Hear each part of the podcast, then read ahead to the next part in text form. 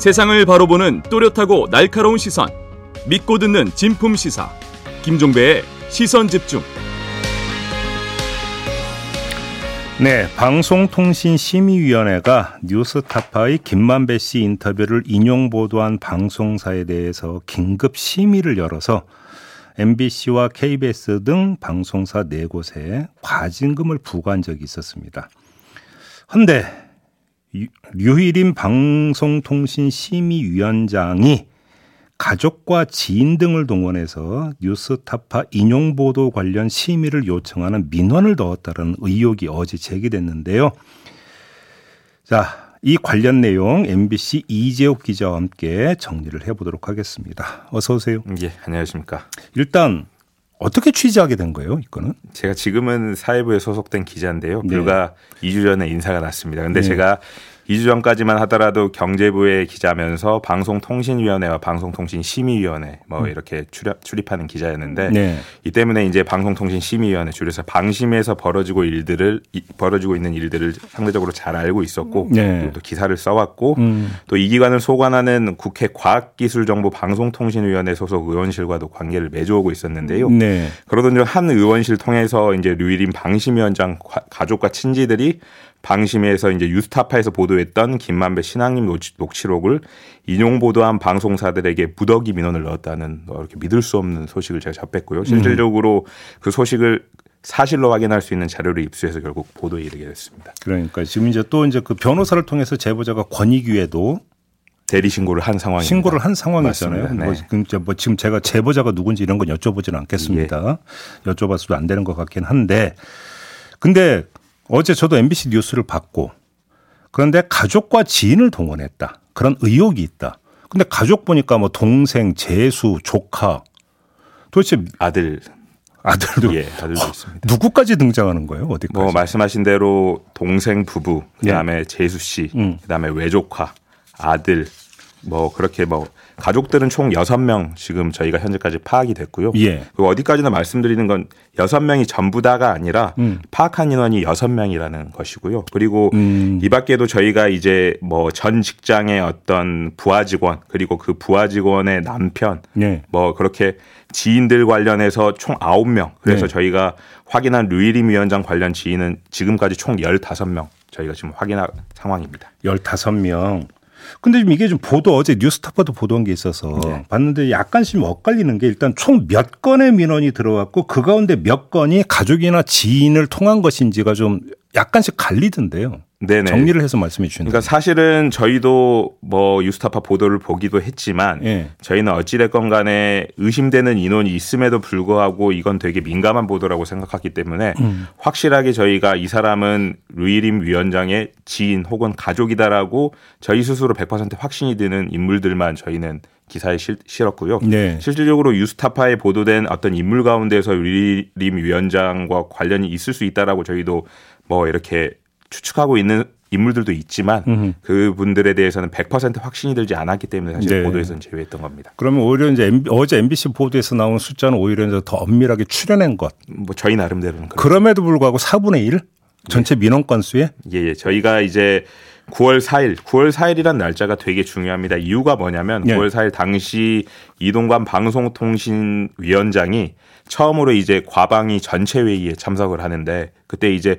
국민의힘 소속 그 윤두현 과방위 위원이 이런 질문을 합니다. 당시에 이제 김 신앙임 김만배 유스타파 녹취록 보도와 그리고 예. 이를 인용한 방송사들의 보도에 대해서 어떻게 생각하느냐. 그래서 이명 그 이동관 위원장이 이렇게 대답하거든요. 예. 중대 범죄 행위이자 국기 문란 행위다. 그래서 음. 방심위를 통해서 엄중 조치하겠다. 예. 9월 4일 오전에 이런 발언을 하고요. 음. 9월 4일 오후 한 4시 좀 넘어서 그 과방위 전체 회의가 끝나는데 민원이 한 5시 이후부터 들어오기 시작하는데 음. 주로 초반에 들어온 민원들은 저희가 확인한 결과 많은 대다수가 그 류일임 위원장의 관련인들의 음. 민원이 들어왔던 걸로 확인이 됐습니다. 특히 초반에 다 몰렸다. 그렇습니다. 아하. 근데 이거는 좀 여쭤봐야 될 것 같은데 제보자 신고자가 누군지는 여쭤보진 않겠지만 예. 이 사람들의 가족이고 지인이라는 걸 어떻게 파악할 수 있는 거죠? 어 사실 그 뭐그 뭐 제보자들을 저희도 신원을 정확히 잘 모르기 때문에 음. 사실은 그들이 자료를 어떻게 취합하고 가공했는지는 잘 모릅니다만 그 일부 뭐 관계도를 파악한 부분 자료에 실리긴 했습니다. 네. 하지만 네. 이제 어쨌든 간에 책임을 지고 보도하는 건 저희이고 저희는 음. 그 보도 과정에서 당연히 방심이 그 자료 일부에 어떤 관계가 있, 그 표시가 됐음에도 저희가 당연히 이중으로 체크하는 과정을 거쳤고 예.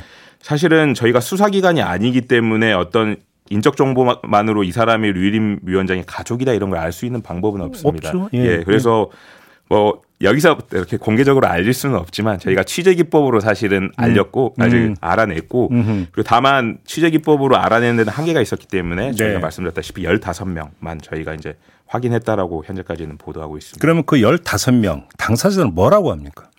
당사자들은 일단 다들 당황해 하면서 내가 류림 위원장이랑 아는 사이인지 뭐 가족인지 지인인지 당신이 어떻게 알았느냐라고 당황한 어허. 뭐 분들이 대부분이고요. 예. 그리고 이제 인상에 그 남았던 분은 이제 류림 위원장 그 부인의 그러니까 처제의 남편 손 아래 동서와의 대화가 저는 가장 네, 그 네. 기억에 남는데 네. 이분은 사실은 언론과 전혀 관계없는 일에 종사하고 있으면서 이제 어쨌든간 제가 부탁을 받고 일했는 그 민원을 넣었느냐라고 물어보니까는 그런 적은 없다. 음. 내 스스로 한 거다. 네. 제가 방송 공정성에 평소에 문제 의식을 뭐 이제 갖고 있던 와중에 한 건데 네. 사실은 그런 이야기를 손이동서인 유일인 방심위원장이랑 나눈 적은 있다라고 저희가 방송에 실제로 어제 그 인터뷰 내용을 일부 보도하기도 했고 그런 좀 의미심장한 얘기를 좀 하기는 합니다. 좀 묘한 발언을 하긴 예, 합니다. 그러니까는 예. 부탁을 받지는 않았지만 어찌됐건 간에 그, 뭐, 소위 말하는 어떤 뭐, 그들의 문제의식으로 뭐 표현하자면 좌편향, 좌편향 방송에 대한 문제의식 음. 이런 거는 류 위원장이랑 이야기를 했었다. 네. 뭐 이런 이야기들을 하고요. 방송에 대한 문제의식에 대해서는 대화를 나눈 바 있다. 맞습니다. 하지만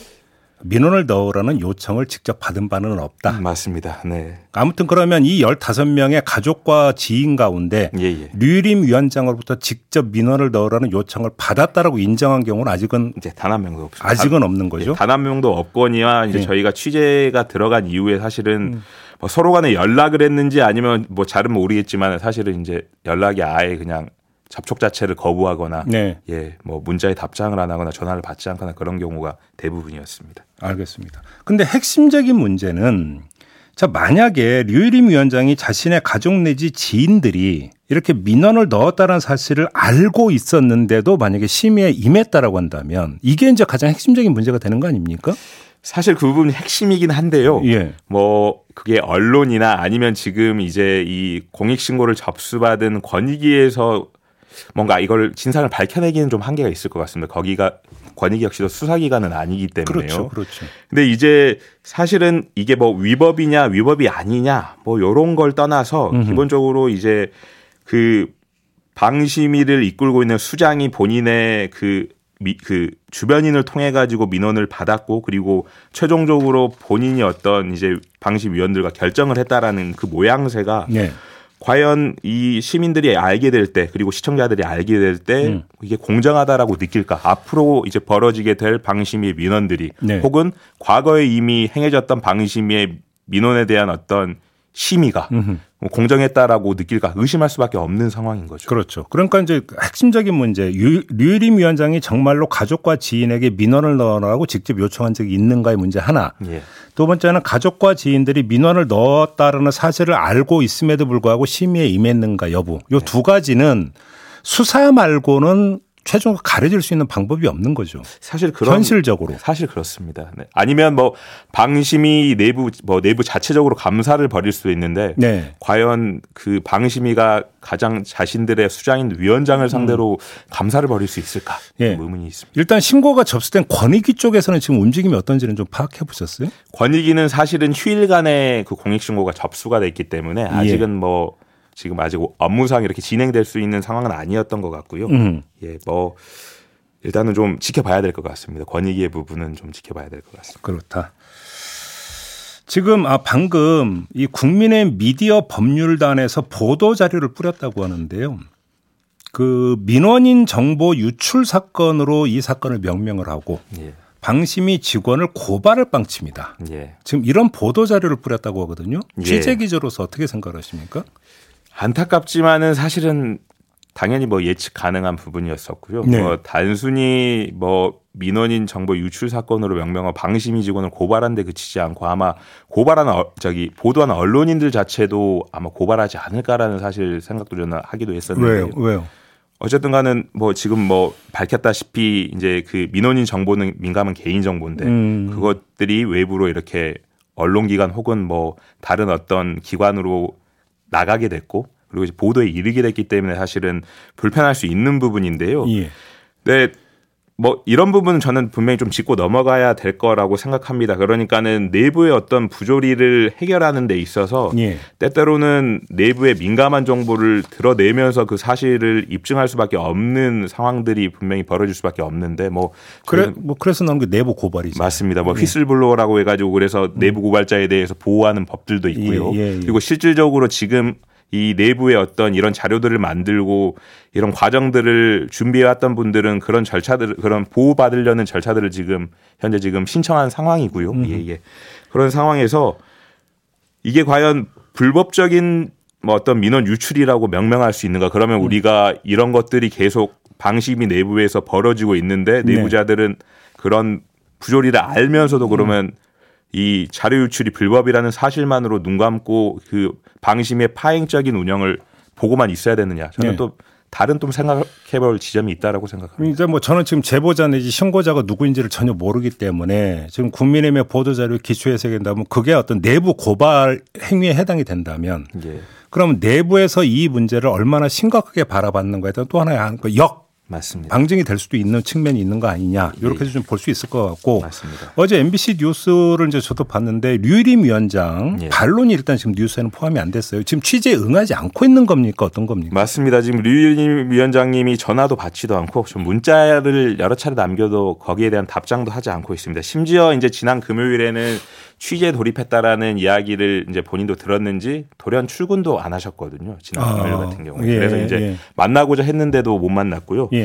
그래서 당장 오늘 출근하실지 저도 좀 궁금하고요. 음흠. 그리고 출근하셔서 뭐 언론인들 앞에서 모습을 드러냈을 때 과연 이 사안에 대해서 어떻게 해명을 하실지는 더욱 궁금합니다. 그러니까요. 네. 네. 아무튼 MBC는 그럼 오늘 또 혹시 후속 보도 나갑니까? 당연히 뭐 지금 어쨌든가 중대한 사안이니까 후속 네. 보도 이어가야 될 거라고 알겠습니다. 생각합니다. 아무튼 후속 보도에 류예림 위원장의 반론이 실리는 지 저도 보겠고 혹시 이 방송을 들으시고 또 반론이 필요하다고 저희한테 요청이 들어온다면 언제라도 마이크를 내어드릴 수 있다. 이 점도 저희도 함께 밝히도록 하겠습니다. 자, 오늘 이야기는 이렇게 마무리해야 될 것 같네요. MBC 이재욱 기자와 함께 했습니다. 고맙습니다. 네, 감사합니다.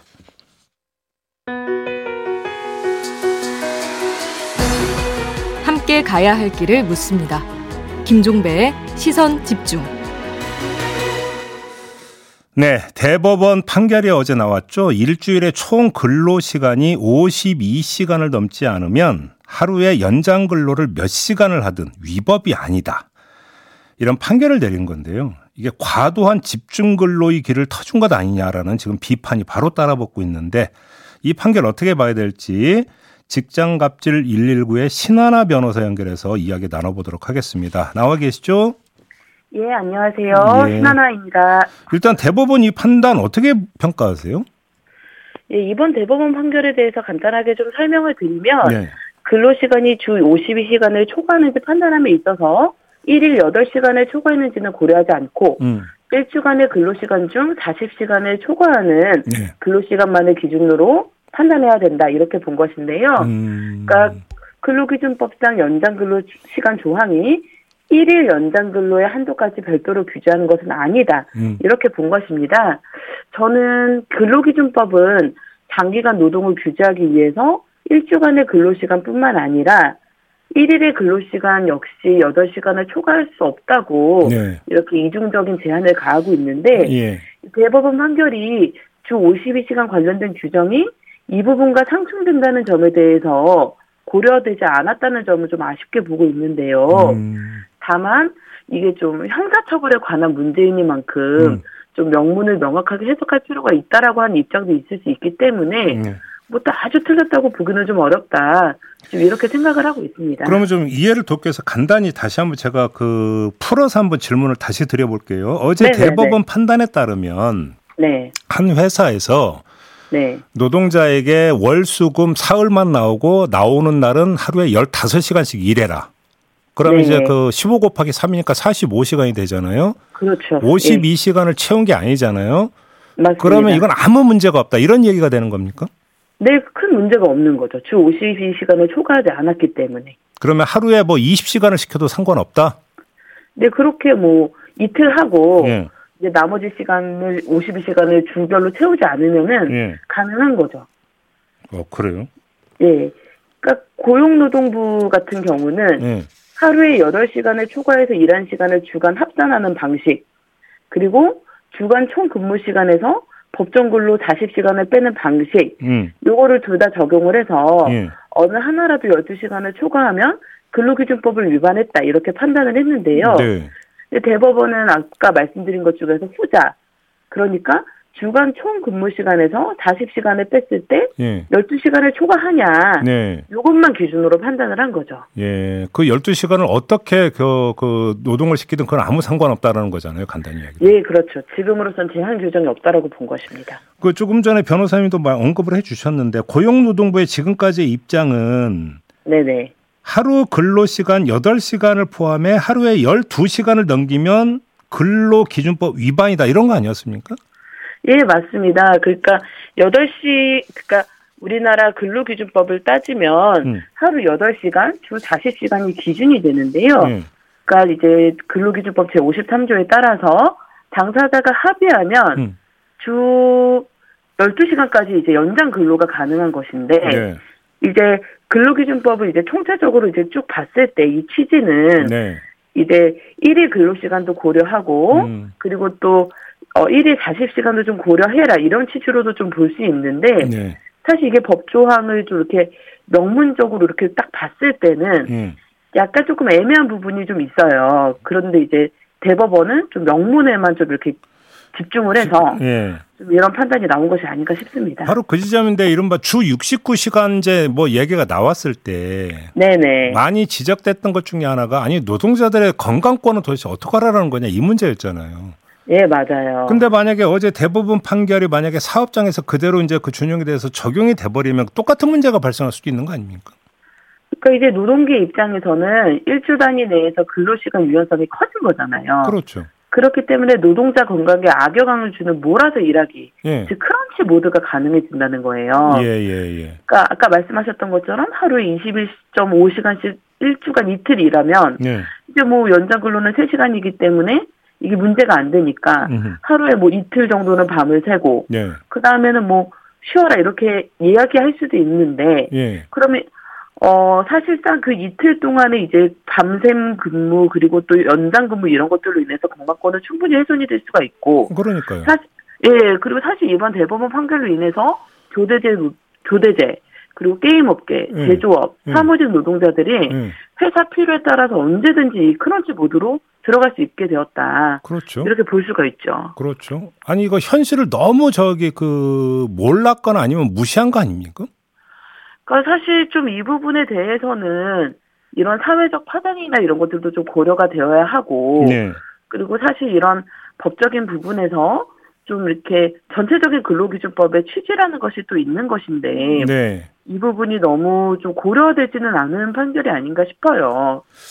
그러면 지금 또 하나의 문제가 그러면 지금 네네. 기존의 근로기준법 위반으로 바로 이 문제 때문에 네네네. 처벌 받았던 업주들이나 지금 재판이 진행되고 있는 업주들 같은 경우 뭐 소송을 내거나 아니면 오히려 네네. 이제 그 재판에서 유리해지거나 이럴 수 있는 거 아닙니까?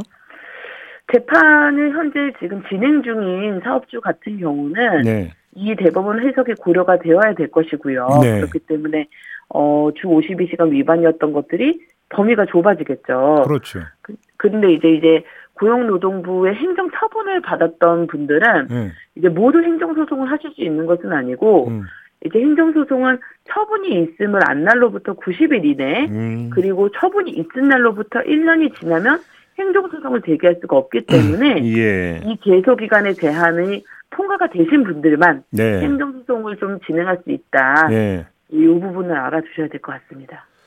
하지만 이, 기본적으로 네. 가능한 거죠. 음, 근데 혹시 그이 어, 대법원의 판결이 네네. 이른바 노동시간 유연화라고 해서 뭐 주 69시간제 혹시 이거를 네네. 다시 그 불을 지필 수 있는 여지는 없을까요? 어떻게 전망하십니까? 사실 주 69시간제 같은 경우는 조금 더 범위가 넓은 부분이기 때문에 예. 완전히 동일하게 볼 수는 없겠지만 예. 어쨌든 잘 아시겠지만 이제 주 52시간제가 도입이 되었다고 해도 예. 이걸 지키지 않는 사업장이 워낙 많고 음. 이 부분에 대해서 어떤 좀 이렇게 어 좀 굉장히 좀 자비롭게 보는 그런 사회적 시각들이 있잖아요. 네. 그런데 이제 대법원 판결이 이렇게 됨으로 인해서 근로시간 유연성에 대한 어떤 어, 그 부분에 대한 이해, 이해가 더 네. 높아진 것으로 볼 수 있기 때문에 음. 좀 저는 조금 우려가 되는 부분들이 있습니다. 지금 대책이 필요할 것 같은데 그럼 어떤 대책이 좀 강구돼야 된다고 보세요? 그러니까 대법원 판결로 인해서 예. 저는 오히려 이제 법에서 명문화되지 않았던 음. 1일 연장 근로 상한 설정 아. 그리고 또 이제 지금 입법되진 않았지만 11시간 연속 휴식 전면 보장 음. 이런 필요성들이 더 분명해졌다고 볼 수 있을 것 같은데요. 아, 예. 네, 아까 말씀드린 것처럼 근로기준법은 1주간의 근로시간, 1일 시간 이렇게 근로시간에 대해서 이중적인 제한을 가하고 있는데 네. 그런데 연장 근로에 대해서는 이 1일 제한에 대한 규정이 없었단 말이죠. 네. 그렇기 때문에 이와 같은 혼란이 야기된 것으로 볼 수도 있기 때문에 네. 어, 이런 연장 근로의 현장 혼란을 막고 노동자 건강권을 보호하기 위해서는 국회가 빠르게 입법 보완에 나설 필요가 있다. 지금 이렇게 생각이 변호사님 듭니다. 말씀에 따르면 법을 다시 개정을 해서 네네. 하루에 그 연장 근로를 시킬 수 있는 시간은 뭐 2시간으로 온다, 3시간으로 이렇게 딱 못을 박아야 된다는 말씀이신 거죠? 네, 맞습니다. 음... 대법원 판결을 당장 대법원 판결로 뒤집기는 어려울 것 같고요. 네. 지금은 입법적으로 좀 해결이 필요한 때라고 생각을 합니다. 아, 그래요? 혹시 관련해서 국회 움직임이 좀 있는지는 파악해 보셨어요? 사실 이 부분에 대해서 연장 근로 같은 경우는 얼마 음. 전에 음. 이제 국민의힘 같은 경우는 네. 오히려 이거를 더 넓히려고 했었던 부분이 있었기 때문에 그러니까요. 예. 이거 관련해서 이런 부, 움직임은 지금 딱 가시화되고 있지는 않은 것 같아요. 예. 근데 하여간 그냥 그 52시간 이렇게 이제 퉁쳐버리니까 거기서 막 이런 다양한 해석이 나와버리는 거고 오히려 그것이 노동 현실에 이제 더 악영을 미친다 이렇게 연결이 되는 거잖아요. 예, 이게. 저도 그렇게 생각합니다. 오히려 이럴수록 더 명문화 해버리면은 자본이 없어지는 거 아닌가요? 논란도 없어지고. 네, 맞습니다. 국회가 그렇게 움직일지 좀 이게 또 이제 또 하나의 과제로 좀 남게 되는 거겠네요. 알겠습니다. 네. 자, 오늘 말씀은 여기까지 들어야 될 것 같네요. 고맙습니다, 변호사님. 예, 감사합니다. 네, 직장 갑질 119의 신하나 변호사와 함께 했습니다.